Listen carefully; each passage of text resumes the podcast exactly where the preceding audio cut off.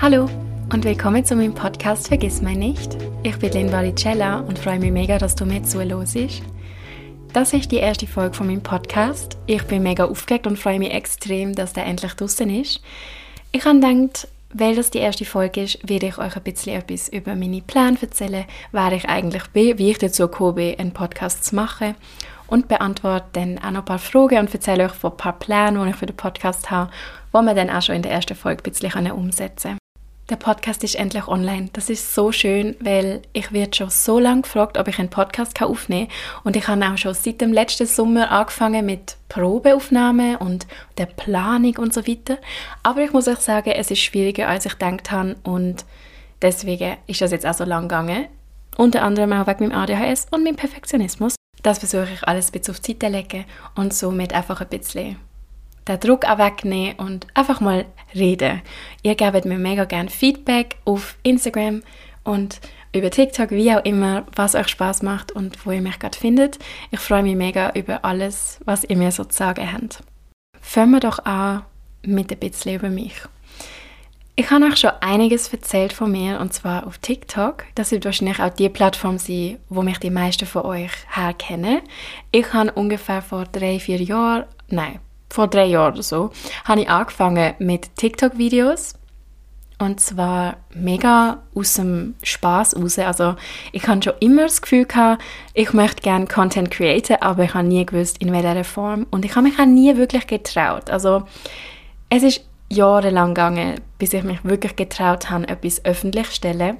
Spannenderweise habe ich schon als Kind geflogen. Ich habe schon als Kind irgendwie ganz viel fotografiert, ganz viel Videos gemacht und geschnitten und es hat mir immer mega viel Spaß gemacht, um meine Ideen und mein Wesen irgendwie nach außen zu tragen. Ich habe aber nie gewusst, wie genau. Ich habe auch schon YouTube-Videos aufgeladen und die dann wieder gelöscht, weil ich mich zu fest geschämt habe, dass das irgendjemand aus der Schule kann sehen kann. Aber ich bin dort auch noch sehr jung gewesen. also ich würde sagen so zwischen 11 ähm, und 18 vielleicht, ist so die Zeit gewesen, wo ich mega viel darüber nachgedacht habe, Content zu machen für die Öffentlichkeit, nicht nur für mich.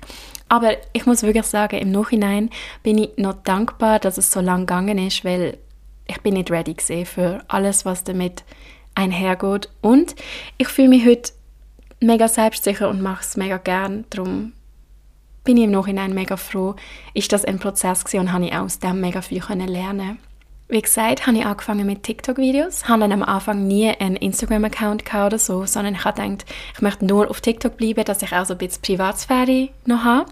Aber irgendwann habe ich so gemerkt, dass der Austausch mit euch, wo wir zuschauen und zuhören, wundervoll ist und ich gerne mehr davon möchte möglich machen. Und dann hat es sich halt mega angeboten, einen Account zu machen. Der Name kommt von Telenovela, das sind so spanische Soaps, quasi, wo so ein bisschen Drama sind und ja, ich glaube, die laufen so ein bisschen wie GZSZ im deutschen Fernsehen oder so. Zu dem Namen bin ich gekommen, weil ich damals einen privaten Account gemacht habe und ich habe immer super viel zu erzählen gehabt, mega viel Drama ist abgegangen und dann habe ich so gedacht, wie nenne ich den Account und dann ist es wie so eine Mischung aus meinem Namen und Telenovela geworden. Ich habe nicht groß viel darüber nachgedacht, wo ich den TikTok-Namen genommen habe, sondern eben, dadurch, dass ich nie damit gerechnet habe, wirklich für die Öffentlichkeit Sachen posten, habe ich dann halt einfach den Namen gehabt und jetzt finde ich ihn eigentlich ganz schön. Zu dem Podcast möchte ich gerne sagen, dass es für mich einfach so ein Prozess ist, wo wir zusammen können durchgehen können, wo sich auch eben entwickeln kann und ich freue mich darüber, irgendwie Rubriken herauszufinden, weil das fände ich mega spannend und spaßig. Den Podcast habe ich jetzt angefangen, weil ich ganz viel Rückmeldung von euch bekommen habe. Ganz viele Menschen haben sich gewünscht, dass ich auch mal einen Podcast mache, wo ich über die Themen, die ich auf TikTok aufgreife, ein bisschen intensiver kann sprechen Und ich habe auch mega Lust, Gäste einladen und mit denen über gewisse Themen reden oder einfach ein Gespräch unter Freundinnen aufzeichnen für euch. Aber das ist jetzt alles noch in den Sternen. Gebt mir ein bisschen Zeit. Ich versuche auf jeden Fall regelmäßig etwas zu posten, weil es mir auch Spaß macht und Jo, schauen wir zusammen, wo es angeht. Mein Podcast heißt Vergiss mein nicht. An dem Namen habe ich ganz lange umstudiert und da ist mir in den Sinn gekommen, als ich mit dem Velo umgefahren bin und mir einen Namen überlegt habe. Ich habe so gedacht, boah, was passt perfekt zu mir, was ist wundervoll zum Lesen, was tönt schön und irgendwann habe ich so einfach um mich herumgeschaut und habe die Vergiss mein nicht gesehen in einer kleinen Wiese am Rand der Straße. Und dann habe ich gewusst, es ist «Vergiss mein nicht». Ich mag die Blume schon immer mega gern. Ich finde den Namen super süß im Deutschen, im Französischen, im Englischen. Und ich habe gedacht, es passt irgendwie auch zu mir, meinen Podcast so zu nennen, weil ich möchte einfach über alles Mögliche schwätzen, was man ja nicht vergessen oder an was man sich wieder erinnert und so weiter. Ja, das zum Namen. Ich hoffe, er gefällt euch auch. Ich habe eine kleine Box vorbereitet mit Zettel. Die möchte ich jetzt einfach mal ziehen und dann über das jeweilige Thema schwätzen. Es ist ein kleines Holzkistchen Du hörst schon die ganzen Zettel. Und ich habe gedacht, das ist eine schöne Idee, um die einfach zu beantworten und somit irgendwie Gesprächsstoff zu haben. Aber es wird natürlich auch vielleicht mal Folgen geben, wo es nur um ein spezifisches Thema geht. Aber wir werden das zusammen anschauen. Ich habe auch mega Lust, um etwas Schönes und etwas weniger Schönes aus der Woche zu erzählen und suche noch nach einem tollen Namen für das. Falls euch Begriffe einfallen, wo das mega gut zusammenfassen und wo man dann immer als Rubrik nennen dann schreibt mir die auch gerne. Die erste Frage, wo ich oft bekomme und gerne mich beantworte, ist, wie es mir geht. Und das ist so schön zu hören, dass euch das Wunder nimmt. Ich danke Dusig für die Frage. Ich habe jetzt schon sehr, sehr lange nicht mehr wirklich etwas postet. Und das hat auch seine Gründe, aber sie sind gar nicht so groß oder negativ. Sie sind eher so ein bisschen omnipräsent. Also ich habe in der letzten Zeit mega viel Druck gespürt, dass Sachen müssen schön sein, perfekt sein, dass ich gerne möchte viel machen, aber irgendwie habe ich mich amigs wie so gelähmt gefühlt und es nicht geschafft, die Sachen dann umzusetzen. Oder ich habe angefangen und dann plötzlich bin ich an einen Punkt gekommen, wo ich gemerkt habe, es macht mir gar keinen Spaß mehr an dem Schaffen und dann habe ich es einfach verworfen. Und das ist mega schade, aber ich spüre auch, dass es wieder kommt und dass es Zeit brauchen so ich glaube, ich brauche ein bisschen mehr Zeit in meinem Leben, um dieser Motivation zum Kreativsein Platz zu geben, weil ich habe auch mehr oder weniger viel geschafft in der letzten Zeit. Ich schaffe immer einen Kaffee, aber weiß auch nicht, wie lange noch. Vielleicht kann ich auch bald mal auf das eingehen. Das schwingt auch so ein bisschen in mein «Wie geht's dir?» Es geht mir nämlich eigentlich sehr gut ich spüre gerade mega viel Umschwung. Ich habe voll Bock auf Neues, auf Kreatives. Ich habe Lust, zum meinen Content machen und mit euch ganz viel teilen. Bin aber noch ein bisschen holprig auf dabei. Ich weiß wie nicht genau, auf welchem Weg und ich habe auch so das Gefühl, ich brauche noch ein iPad und ich brauche noch dies und das und ich brauche noch die Kamera und das wäre doch spannend und toll und das ist irgendwie ein bisschen der falsche Ansatz amix. Ich möchte auch einfach mal rausgehen und das, was ich habe, nutzen Natürlich würden technische Sachen auch noch helfen. Ich hätte mega gerne ein iPad, aber ich habe einfach gerade die finanziellen Mittel gar nicht. Und es ist auch immer ohne gegangen. Also muss ich einfach ein bisschen chillen und abwarten. Aber auch trotzdem meine kreativen Episoden nutzen, zum Content machen oder was auch immer gerade kommt. Wie zum Beispiel heute der Podcast. Ich bin vorher ganz lang auf der Dachterrasse gesessen und habe gestrickt. Das ist mega schön gesehen. Ich habe vorher noch einen Kaffee geholt, dort wo ich arbeite. Das ist gerade in der Nähe von mir. Und habe es irgendwie mega genossen, einfach an der Sonne zu sein, dass das Wetter ein schöner ist, dass man auf der Dachterrasse sitzen kann. Wir haben eine, glücklicherweise. Und lustigerweise habe ich am Anfang, als ich hier angezogen bin, habe ich so gedacht, boah, ich will immer auf der Dachterrasse sein. Das wird so das wird das Beste und es ist so cool, aber ganz ehrlich bin ich irgendwie so viermal dort oben gesehen, seit wir hier leben. Und das ist viel zu wenig, deswegen möchte ich das jetzt ein bisschen ändern.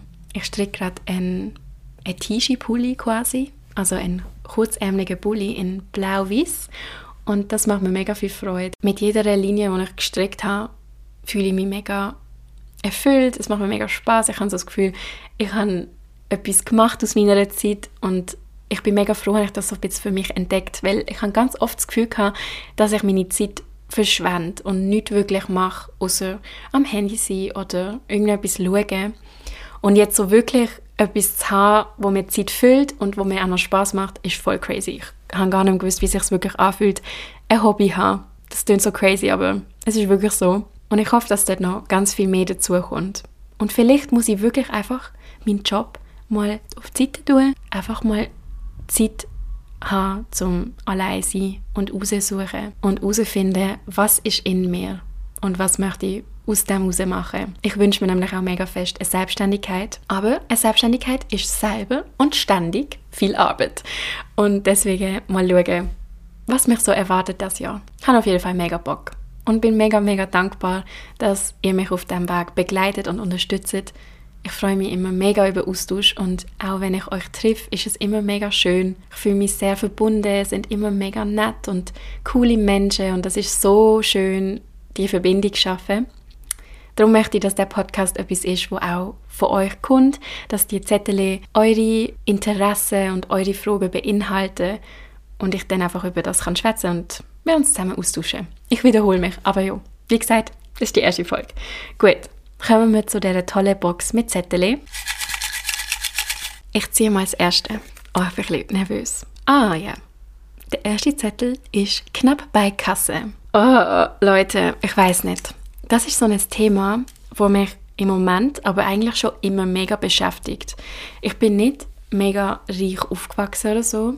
Ich habe immer schon eigentlich mitbekommen, was es heißt sparen und ich muss sagen, meine Mami, ich bin mit meiner Mami aufgewachsen, sie hat schon uns alles ermöglicht, was sie hat können. Also ich habe nie wirklich gespürt, dass wir auf etwas müsste verzichten oder so, wofür ich mega dankbar bin und was mega schön ist. Und trotzdem ist das Geldsparen immer ein Thema gewesen. Und meine Mami hat immer probiert, mir aufzuzeigen, welche Kosten auf sie zukommen und warum dann gewisse Sachen wie nicht möglich sind oder dass man auf Sachen muss sparen und so weiter. Und ich glaube, ab dem Zeitpunkt, wo ich ausgezogen bin, ich bin sehr früh ausgezogen, mit 16, ist das irgendwie wie aus mir rausgebrochen, dass ich so gedacht habe, ich will nicht sparen, ich will nicht verzichten, ich will mir einfach gönnen und es hat nicht aufgehört. Ich hatte so das Gefühl gehabt, ich will genau das Gegenteil sein wie mein familiärer Hintergrund, aber es ist auch nicht mega viel um mich vor allem wie älter ich geworden bin eigentlich. Auf jeden Fall habe ich heute einen Job, wo ich nicht mega viel verdiene und auch nicht mega viel schaffe. Also ich schaffe 60 Prozent, weil in dem Kaffee, wo ich bin, mag ich einfach nicht mehr. Also es ist schon sehr anstrengend und es fördert mich nicht mega. Also ich fühle mich jetzt nicht so mega kreativ erfüllt nach dem Arbeiten oder so.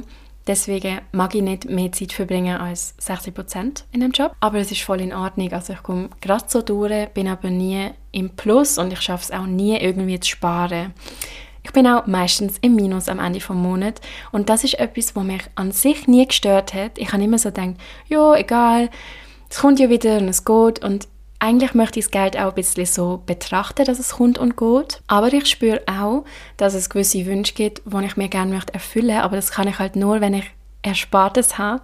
Und deswegen ist mein Wunsch eigentlich schon in Zukunft mehr sparen. Aber im Moment verdiene ich halt so wenig, dass ich nur gerade so durchkomme.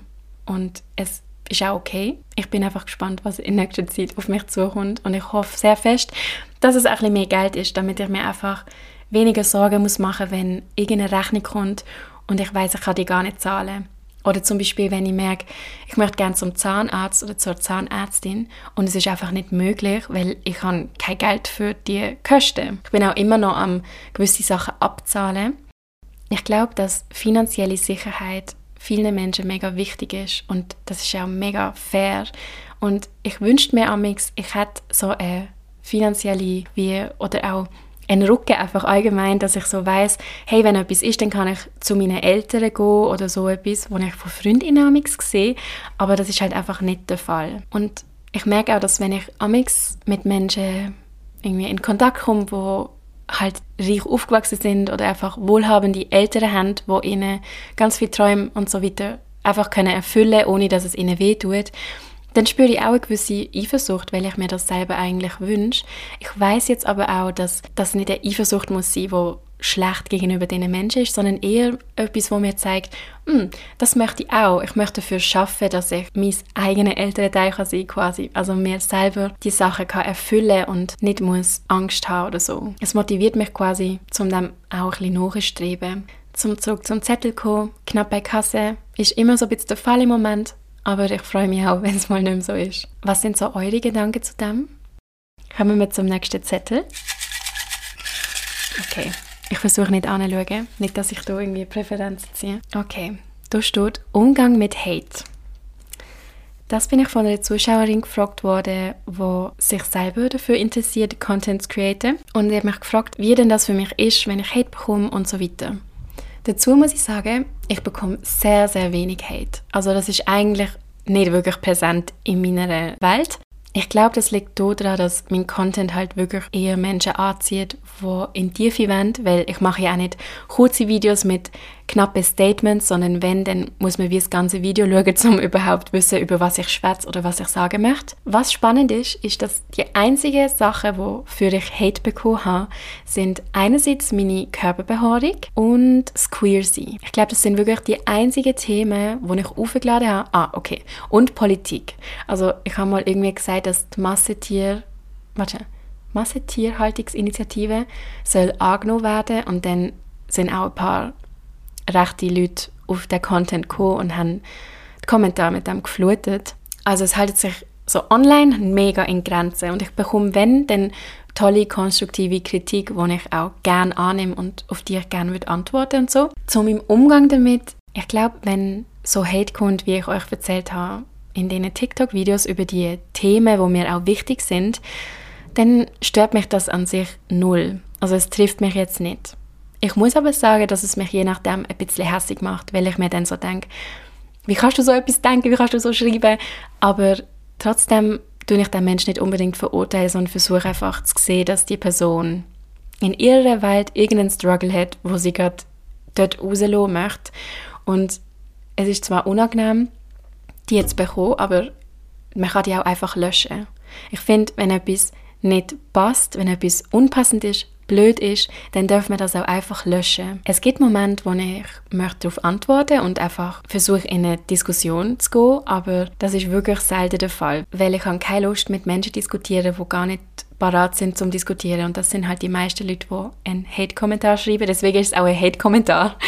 Und es ist auch so, dass die Themen sind ja Sachen, die mich ausmachen. Und hinter denen stand ich. Also wenn mir ein Mann sagt, ich soll meine Beine rasieren und sehe aus wie ein Aff, was auch passiert ist, online, dann ist es einfach in meinen Augen mega lächerlich und ich weiß, es ist ein Weltbild, wo ich überhaupt nicht vertreten kann und wo ich auch mega unnötig finde und deswegen fällt es mir auch leicht, das dann zu ignorieren oder irgendetwas Blödes zurückzusagen. Was ich schwierig finde oder schwieriger ist, wenn Menschen, die mich persönlich kennen, aber auch meiner Social Media Präsenz folgen, irgendwie hinter meinem Rücken schwätzen und ich das dann erfahre. Das finde ich unangenehmer, weil sie direkte Verbindung zu mir hat. Anders als eine anonyme Person ohne Profilbild ist es dann ein Mensch, wo ich vieles kann interpretieren und auch mich dann frage, warum und wie denkt die Person und warum denkt die Person so, wie sind unsere Begegnungen gesehen und so weiter. Aber ich habe auch gelernt, dass das eigentlich super irrelevant ist. Weil wenn ein Mensch etwas mir nicht ins Gesicht kann sagen und vor allem, wenn ein Mensch mich als Person nicht mag, aber trotzdem meine Inhalte anschaut, dann ist es einfach nicht mein Problem. also wisst ihr, was ich meine? So ganz simpel gesagt. Aber gleich mache ich mir dann natürlich Gedanken. Aber ich finde, es ist mega wichtig, so Sachen auch irgendwo egal zu finden. Man kann natürlich den Menschen dann konfrontieren und auch mal fragen, hey, ich habe das und das gehört, aber an sich ist es egal. Ich würde sagen, ich bin ein Mensch, der andere Leute gerne konfrontiert mit Sachen, die ich höre oder die mir wichtig sind. Aber in dem Fall ist es mir wirklich nicht wichtig. Natürlich schwätze ich dann vielleicht kurz mit Thea drüber und lasse das einfach ab, aber wirklich dann zu dem Mensch angehen und will über etwas schwätzen, wo die Person mir von sich aus nicht ins Gesicht sagt, wenn sie mir gar nicht bedeutet, dann lasse ich das leben. Anders ist, wenn ein Freundin negativ denkt, aber dann würde die Menschen wahrscheinlich auch auf mich zukommen, so wie ich meine Freundinnen kenne. Kommen wir zum nächsten Zettel. Oh, okay, ein ganz spannender Zettel. Und zwar Dating. Auf der Rückseite steht noch eine Frage, und zwar, was ist dein bester Ratschlag, wenn man jemand Neues datet? Okay, boah. Gehen wir ins Thema Dating. Ähm, ich hole jetzt mal raus. Ich habe sehr früh angefangen daten. Ich würde sagen, so angefangen daten habe ich mit 13, mit 12, 13 und dort bin ich so in der 6., 7. Klasse gewesen. Damals hat es noch Facebook gegeben. also es gibt immer noch Facebook, aber keiner von uns benutzt das doch, oder? Also früher, wo ich 11 war, ist Facebook mega cool gewesen. Wir sind alle auf Facebook gesehen, wenn wir dürfen. Ich habe damals nur Facebook haben, weil ich gefragt habe, ob ich Farmville spiele. Aber dann hat sich das irgendwie anders entwickelt und ich bin plötzlich voll into gesehen. Damals ist das so automatisch passiert irgendwie. Also ich bin eben noch mega jung gewesen, aber ich habe es mega spaßig gefunden, zum Buben kennenlernen. Ich habe damals nur Buben datet und ganz lange nur Buben datet. im Nachhinein wünschte ich, ich hätte ein bisschen gewartet. Mit allem. Aber zu dieser Zeit habe ich mich voll ready gefühlt und ich habe das auch voll wählen. Deswegen ist es auch voll in Ordnung im Nachhinein, dass ich das gemacht habe. Also dated. Ich habe nicht also ja, okay, gehen wir weiter. Dann kommen wir wieder zu meiner ersten Beziehung. Wenn ihr wollt, kann ich das jetzt ein bisschen aufgreifen. Und zwar ist meine erste Beziehung mit so 13 gewesen. Also ich habe natürlich auch so Beziehungen gehabt, die nur über Facebook gelaufen sind oder so, wo man dann per Chat Schluss gemacht hat. Aber ich finde, Dating ist so ein riesiger Begriff. Aber ich versuche jetzt einfach ein bisschen alles zu erzählen, was mir in den Sinn kommt. Ich finde Daten mega toll. Also ich finde, es macht mega Spaß, es ist mega lustig, es ist mega aufregend vor allem. Aber die Aufregung hat mich amix echt crazy getrieben. Also ich kann mich wirklich erinnern an so Dating-Erfahrungen, wo ich drei Tage vorher schon überlegt habe, was ziehe ich an, was machen wir und wo ich einfach so das Crushen mega gespürt habe. Und ich finde das auch mega witzig und cool an sich, aber es ist amix auch ein bisschen crazy gesehen. Also ich möchte das amix gar nicht mehr spüren und ich bin auch irgendwie froh, habe ich das nicht mehr so präsent, weil ich habe mir amigs wirklich beim Daten mega viel Gedanken gemacht. Zum Beispiel, ich bin schon eher ein Overthinker, aber ich habe damals noch nicht gewusst oder noch nicht für mich die Erfahrung gemacht, dass wenn es von Anfang an ein bisschen schwierig ist, dass es dann auch nicht wird. Ich habe immer gedacht, ah egal, das, das wird schon und ich schaffe es schon, den Mensch ändern und ich muss nur mich ein bisschen verändern, ein bisschen reinquetschen in die Form, wo, wo er mich dann sicher gern hat und dann funktioniert das schon. Dann bekomme ich die Aufmerksamkeit, die ich mir wünsche. Und das ist ein riesiger Baustein von mir.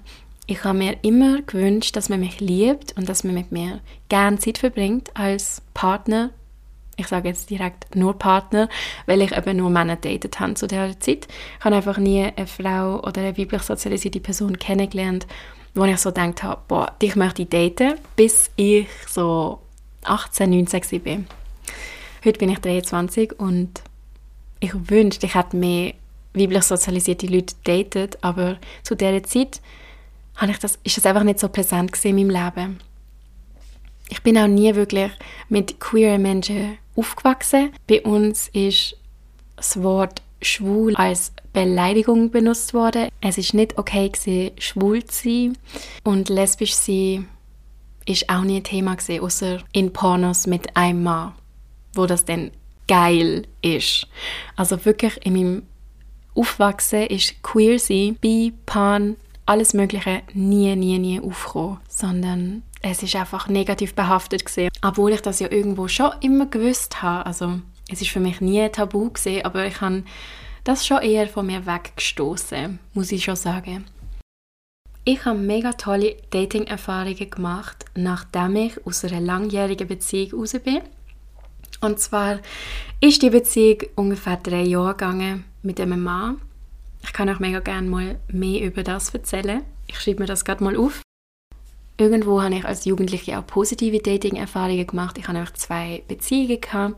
Die erste, da bin ich sehr jung, gewesen, da bin ich so 13, 14 gewesen, bis ich 16 war. Und die zweite, gerade darauf folgend, bis ich so 19 war.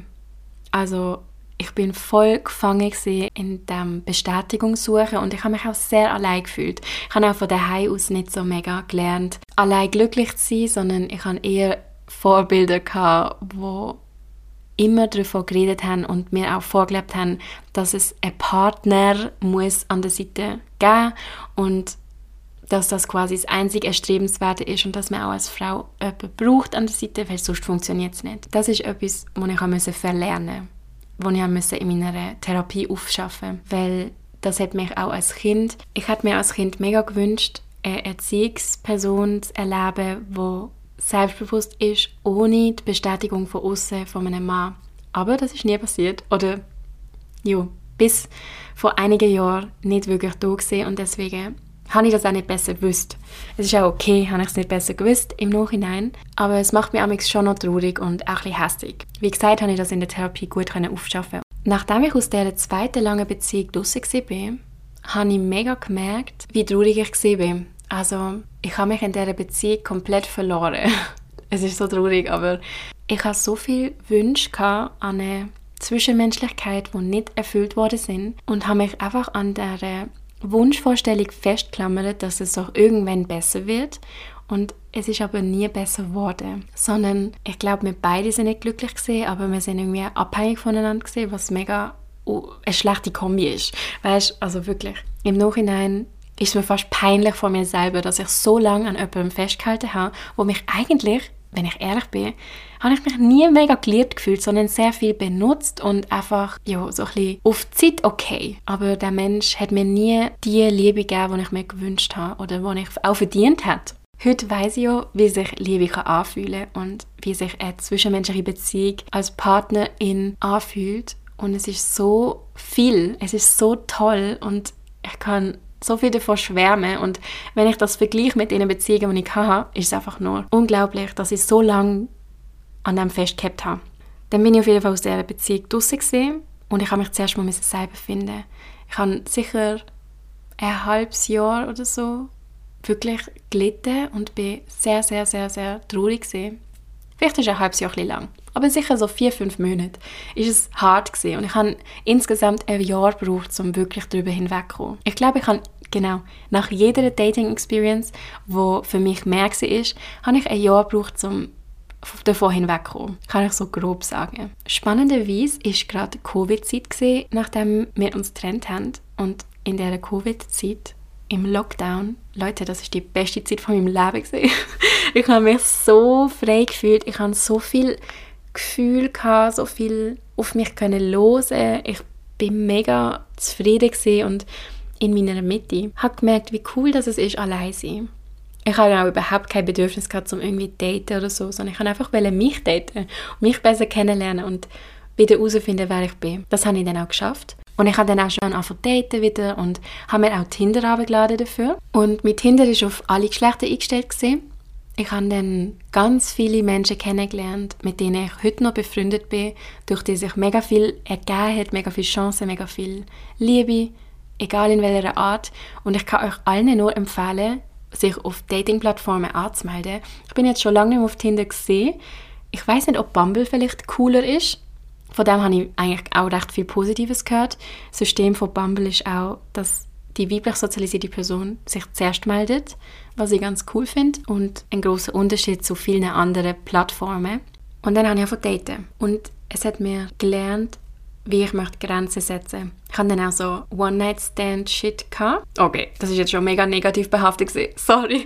Ähm, ich habe nicht gute Erfahrungen mit so One-Night-Stand-Geschichten gemacht, weil ich zu dem Zeitpunkt, wo ich One-Night-Stands hatte, meine Grenzen nicht kennt habe. Und ich habe auch immer gemeint, ich muss noch ein bisschen herausfinden, ist es wirklich ein Nein? Ich probiere es jetzt einfach mal aus und im Nachhinein schaue ich, ob es dann ein Nein war. Das ist in meinem Kopf permanent gesehen und das ist einfach crazy im Nachhinein, weil ich somit eigentlich immer über meine Grenze gegangen bin, obwohl ich das nicht wollte. Es hat auch Ausnahmen gegeben natürlich, über so langfristige Dating-Sachen, Situationships, I don't know, aber so One-Night-Stand Geschichte, dort habe ich nie auf mein Innere gelost und habe dann im Nachhinein ziemlich darunter gelitten. Ich überlege gerade, was mein Dating-Advice ist und ich glaube, das spielt mega dort rein und zwar, dass man seine Grenzen spürt und ausspricht und dass man von Anfang an ehrlich zueinander ist und vor allem ehrlich zu sich, dass man weil sobald man Zweifel hat, die entweder ausspricht oder sich einfach distanziert und herausfindet, woher kommen die Zweifel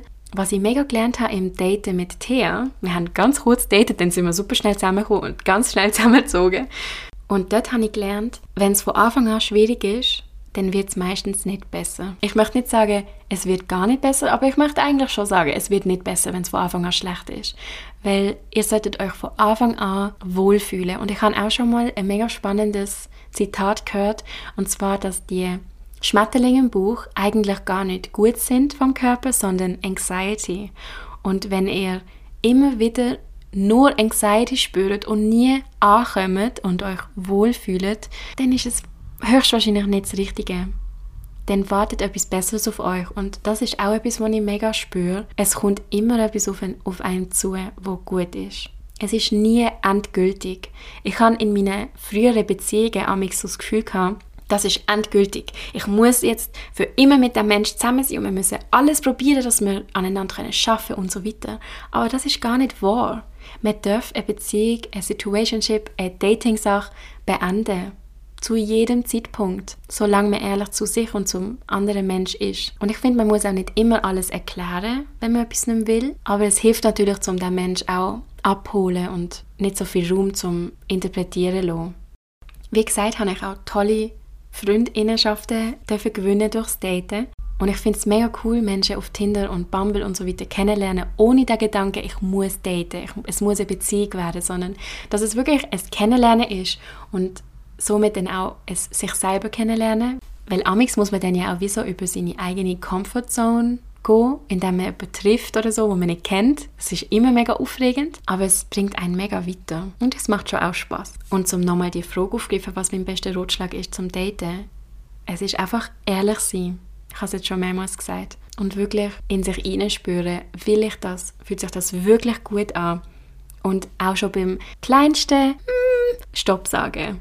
Für sich auch Stopp sagen. Weil ich habe so oft, wie ich schon am Anfang gesagt habe, überlegt, dass sich etwas ja kann ändern und dass der Mensch nur genug viel Zeit mit mir muss verbringen, dann pendelt sich das schon ein und so weiter. Aber was auch mega wichtig ist beim Daten und auch in zwischenmenschlichen Beziehungen, ist, dass der Mensch so darf bleiben und so ist, wie er ist. Man muss die Person und man sollte die Person nicht ändern. Und ich finde, man darf auch niemals einen Mensch auffordern, sich für sich zu ändern. Außer man merkt, hey, da ist irgendwie eine Sache, die einen stört oder wo Reibung erzeugt. Und dann kann man ja darüber reden, was genau das ist. Aber eben wirklich auffordern, um sich zu ändern, das ist nicht gut. Und ich finde das von keiner Seite gut. Also wenn ihr den Wunsch habt, dass sich ein Mensch für euch ändert, dann müsst ihr wirklich glaube nochmal nach innen gehen und spüren, was bei euch ist. Weil der Mensch ist eigentlich gut so, wie er ist aber vielleicht passt ihr nicht zu ihm und ihr oder dem und das ist auch voll in Ordnung. Es braucht aber immer sehr viel Mut, um die Gefühle auch wirklich anzunehmen und es darf auch Zeit brauchen. Ah, und boah, das ist auch noch ein mega guter Dating-Advice.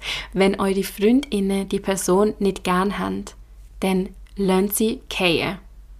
Ich habe so viele Erfahrungen gemacht, vor allem mit diesen zwei Beziehungen, wo meine Freundinnen alle einstimmig gesagt haben, das ist es nicht. Ich mag die Person gar nicht und ich finde es nicht okay, wie die Person dich behandelt. Und ich habe gedacht, ja, aber ich liebe die Person und oh, ich mag, aber weißt, bei mir ist sie dann anders und es gibt ja auch schöne Zeiten, aber nein, Leute, wenn die Personen, mit denen ihr am meisten Zeit verbringt und am meisten gern habt, der Mensch nicht mögen, dann ist es einfach die falsche Person.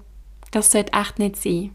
Und natürlich gibt es Sachen, an denen kann man arbeiten. Aber seht es wirklich realistisch. Und wenn ihr nicht glücklich seid in einem Dating oder in einer Beziehung, dann gönnt. Es ist okay, weiterzugehen. Und nichts ist für immer. Es wird immer besser. Es kann immer nur besser werden. Und ihr lernt aus diesen Sachen. Und amix braucht es einfach ein bisschen Abstand, um die Sachen zu checken. Weil wenn man immer in dieser Sache drin ist, dann sieht man sie auch nie. Ähnlich wie die Verbildlichung von der Red Flag, wo der Wind in die eigene Richtung windet und deswegen sieht man die rote Fahne nicht, sondern man sieht sie nur, wenn man von der Seite schaut. Und das sind eure Freundinnen, die euch warnen, weil sie sehen die Red Flag, aber ihr seid mit der rosaroten Brille und voll im Gegenwind und seht gar nichts, außer Potenzial, eventuell. Falls ihr noch mehr Fragen habt zu diesen Themen, schreibt mir mega gerne. Ich bin gespannt, was ihr dazu zu sagen habt. Nächster Zettel. Der nächste Zettel heißt Selbstbewusstsein. Zudem werde ich ganz oft gefragt. Ich habe zwei Videos online zu dem Thema und die sind beide auf TikTok und relativ lang, also ich glaube so drei Minuten lang. Die sind schon älter, aber wenn ihr Lust habt, schaut sie gerne an. Jetzt ist gerade Thea heiko. Das heißt, falls ihr Holzknarzen hört, dann ist das unsere Boden, weil sie sich irgendwie bewegt. Ähm, genau, ich habe mir kurz die Videos angeschaut. Das zweite ist mega emotional. Also ich kann es euch mega gerne verlinken oder so in meiner Story, wenn der Podcast online kommt. Ich muss sagen, Selbstliebe ist genau das, was ich sage im ersten Video und zwar ein mega Prozess. Man lernt das oft nicht von klein auf oder es braucht mega viel, dass man das als klein auf lernt. Mega viel Bewusstsein von den Eltern. Ähm, je nachdem, wie man aufwächst, ist es mehr Thema oder weniger. Oft halt unbewusst. Ich glaube, die wenigsten Eltern von unserer Generation sind, noch so, sind so mega mindful, was das angeht. Ich habe aber jetzt schon ein paar Videos gesehen, wie Eltern ihren Kindern positive Affirmationen mitgeben und so. Und das finde ich mega wertvoll. Aber das hat halt bei uns, bei mir in meiner Kindheit, nicht wirklich stattgefunden. Ganz viel Selbstliebe habe ich gelernt in der Zeit, die ich euch schon beschrieben habe, nach meiner zweiten Trennung. Weil dort bin ich wirklich mal nur auf mich allein gestellt und habe herausgefunden und gelernt, wer ich bin. Außerdem in Therapie. Ich bin mega, mega dankbar über jede Stunde, die ich durfte bei einer Therapeutin verbringen weil die Reflexion mit der Person mega viel Prozess in Gang setzt und einem auch und vor allem mir mega geholfen hat zum Reflektieren und einfach lernen. Selbstliebe heißt für mich, dass ich auf mich gut schaue und gut auf mich los und auch, dass ich mich von gesellschaftlichen Idealen und Konstrukt versuche zu lösen, dass ich mich mit Menschen umgebe, wo mir gut wollen und wo mich gut fühlen lassen. Aber auch, dass ich die Sachen, die mir gut tun, mache. Also ich habe mega oft erlebt,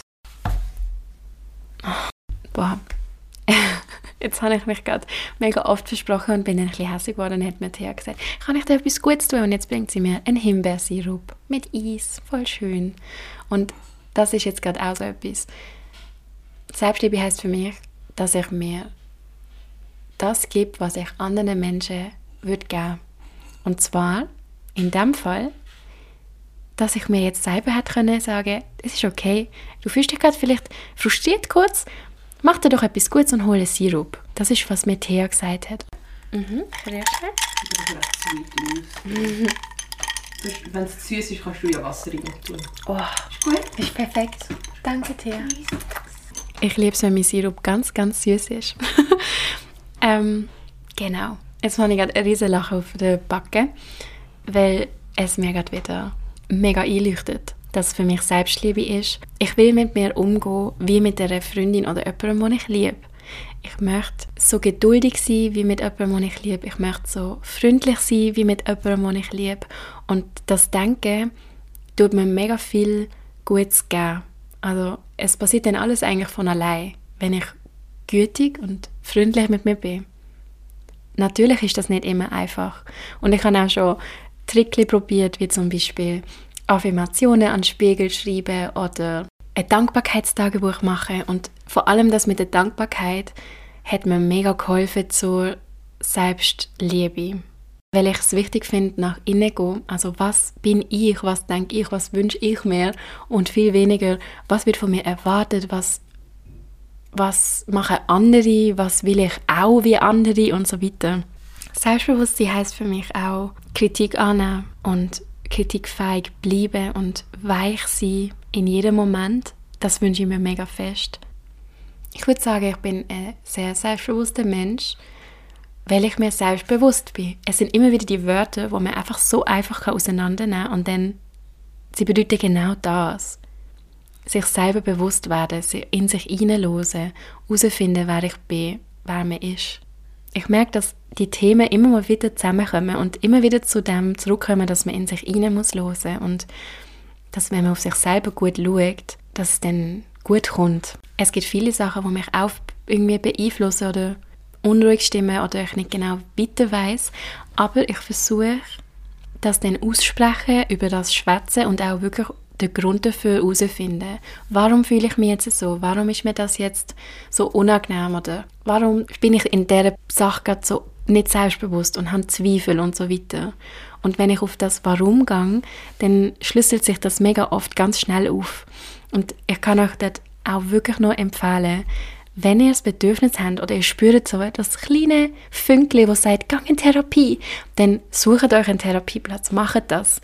Ihr müsst nicht todtraurig sein oder mega verzweifelt, um einen Therapieplatz in Anspruch zu nehmen, sondern das darf zu jeder Lebenszeit und immer stattfinden. Es tut so gut und es ist, es ist lebensverändernd. Es hat mir geholfen, mich zu spüren, mich zu finden und zu einem selbstbewussten Mensch zu machen. Ich versuche auch, wenn ich in Situationen komme, die irgendwie schwierig sind, zum Beispiel fällt mir das Zeug ein mit KundInnen, wenn sie irgendwie hässig sind oder motzig wegen irgendetwas. Ich weiß, was ich mache, ich kenne den Job oder ich bin selbstbewusst in meiner Tat, weil ich dahinter kann stehen, was ich mache und dann kann ich auch selbstbewusst mit der Situation umgehen. Aber wenn ich nicht dahinter stand, was ich mache, dann ist es schwieriger. Aber selbst dann versuche ich selbstbewusst zu sein und sage, ja, ich sehe das ein, das ist gerade nicht okay gewesen. Weil für mich ist es wie beides. Es ist einerseits das, einfach, dass man sich spürt und auch nach dem handelt. Und dass, wenn es mal nicht so ist, dass es auch okay ist, dass man sich nicht verurteilt, sondern dass dann aus dem einfach etwas Neues entsteht. Und auch Selbstbewusstsein ist für mich nichts, wo immer gleich ist, sondern es variiert. Und ich finde, dort hilft es mega, dass wenn man ein Mensch ist in einem weiblich gelesenen Körper, dass man seinen Zyklus kennenlernt und herausfindet, wie funktioniere ich wann habe ich meine guten Tage, wann habe ich meine weniger guten Tage, in Anführungszeichen, weil jeder Tag ist gut, wie er ist. Es darf alles haben. Ich stelle mir das immer mega gern vor wie eine Welle. Es geht beides. Es geht einmal ab, dann geht es einmal auf, es geht einmal ab, es geht einmal auf und es kommt immer wieder zurück. Es bleibt nie konstant und das ist auch so wichtig. Und so ist es irgendwie auch mit dem Selbstbewusstsein. Jetzt frage ich mich, was deine Gedanken dazu sind. Was hilft dir zum Selbstbewusstsein? Vielleicht hilft es, wenn du auch mal eine Liste machst. Was hilft dir? Wo fühlst du dich dir selber bewusst?